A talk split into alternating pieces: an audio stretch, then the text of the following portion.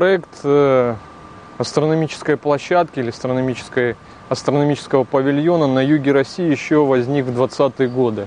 Еще во время гражданской войны э, собирались тут все-таки открыть какую-то вот какую-то наблюдательную площадку. Но реализовать ее удалось уже после Великой Отечественной. В 1947 году основоположили, в 1948 открыли эту площадку, которая как раз занималась исследованием двойных переменных звезд.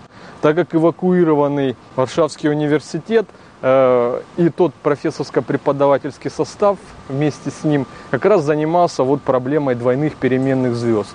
И этот павильон стал, можно сказать, первой обсерваторией или площадкой для наблюдения, исследования вот э, в науке, в астрономии в этом направлении. Был он тогда оснащен э, подаренным телескопом 15-сантиметровым э, рефрактором, любителем астрономии АВ Бочиком. Потом этот телескоп был отправлен в Ленинград площадка тут была открыта как часть университета до 85 года. К 80 году был установлен большой телескоп-рефлектор, который тут и сейчас есть в башне планетария, ну, как э, экспонат музея. Некоторые старые части обсерватории, как вот э, плита, украшавшая фасад, тут тоже как часть истории этого места находится. После реконструкции, так как было ну, время, когда интерес к науке несколько э, уменьшился, э, да, обсерватория находилась ну, в запустении. Потом, после реконструкции ее, была открыта новая площадка. Она была закрыта в 2007 году и лишь э, в 2015 к Дню космонавтики была вновь открыта.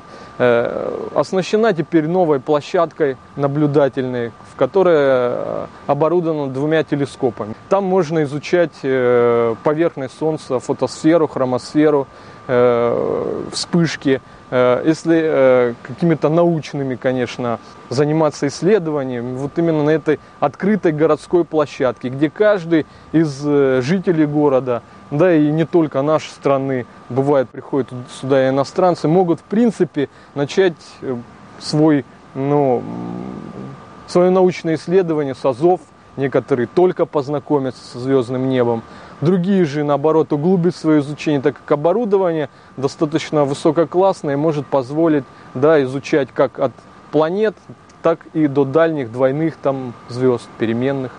Э, вот чем сегодня можно ну, охарактеризовать именно астрономическую площадку в парке Горького.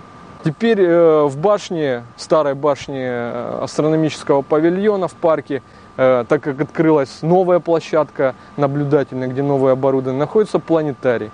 Планетарий – это проекция звездного неба, модель механического движения небесных тел, которая позволяет увидеть положение звезд в разное, ну, в разное время года, увидеть восход и закат э, планет, светил, проследить затмения лунные, солнечные. Ну, в общем, обогатить свою память или свое научное представление, свое знание о природе можно, конечно, тут с помощью вот именно точной программы или планетария, которая вот э, оборудована да, специально для этих целей.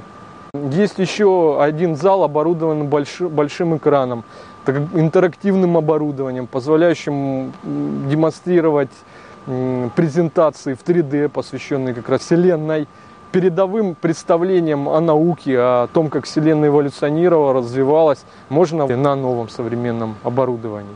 На базе старой площадки открыт небольшой, ну, такой вот э, музей, где у нас есть э, стенд, посвященный космонавтам, освоению космоса, где есть модель э, плазменной лампы, молнии, и также тренажер воздушного боя. Это же самое темное место вообще в, в парке было, в городе. Самое темное место тут, э, ну, на тот момент, пока здесь фонари не поставили, было именно тут. Но с развитием ну, индустриализации, там, электрификации страны в том числе, город Ростов разрастался, стал более пыльный и яркий. Поэтому эта площадка, как университетская, закрылась да, и открылась вот как э, популярная, да, для посещения э, всех желающих э, узнать о звездах и звездном небе. А новая открылась поближе к Таганрожскому заливу в Недвиговке. Кстати, э, ее директором является э, Михаил Юрьевич Невский, который работал и вот здесь, в этой обсерватории.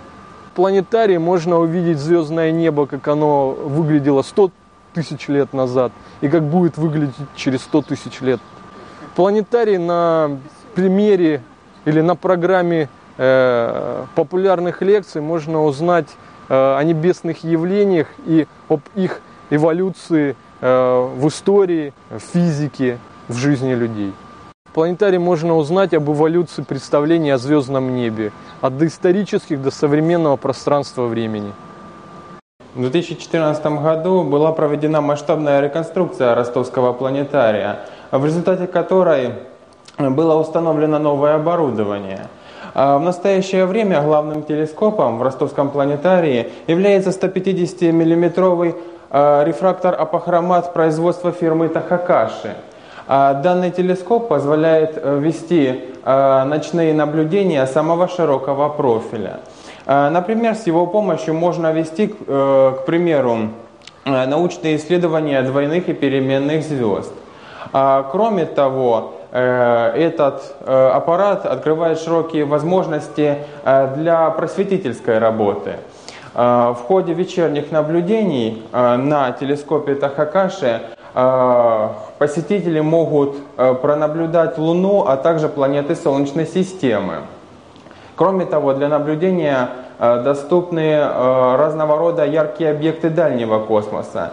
К примеру, хорошими Э, объектами для подобных наблюдений являются э, шаровые скопления, такие как М13 и М92 в Геркулесе, или э, спиральная галактика М31 в созвездии Андромеды, больше известная как туманность Андромеды.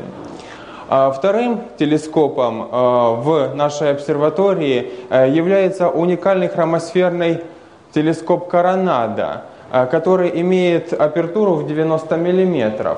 А данное оборудование является по-настоящему уникальным для обсерватории Юга России.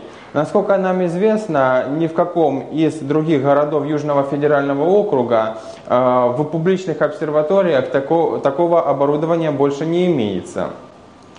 С помощью телескопа Коронада мы можем Э, наблюдать э, хромосферные образования на Солнце, э, такие как протуберанцы или флокулы.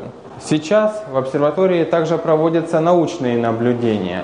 Так, например, с помощью ПЗС-матрицы, которая шла в комплекте с телескопом Коронада, осуществляется регулярное фотографирование хромосферы Солнца – а, составляется банк фотографий а, солнечной хромосферы, что позволяет а, исследовать ее неоднородности, а также их изменения с течением времени. Любительская астрономия все еще играет важную роль в современной науке. До сих пор любители астрономии вносят существенный вклад в развитие наших научных знаний. Так, например, многие из любителей – Э, становятся открывателями э, двойных и переменных звезд. А некоторым даже э, посчастливилось открыть, например, новую комету или астероид.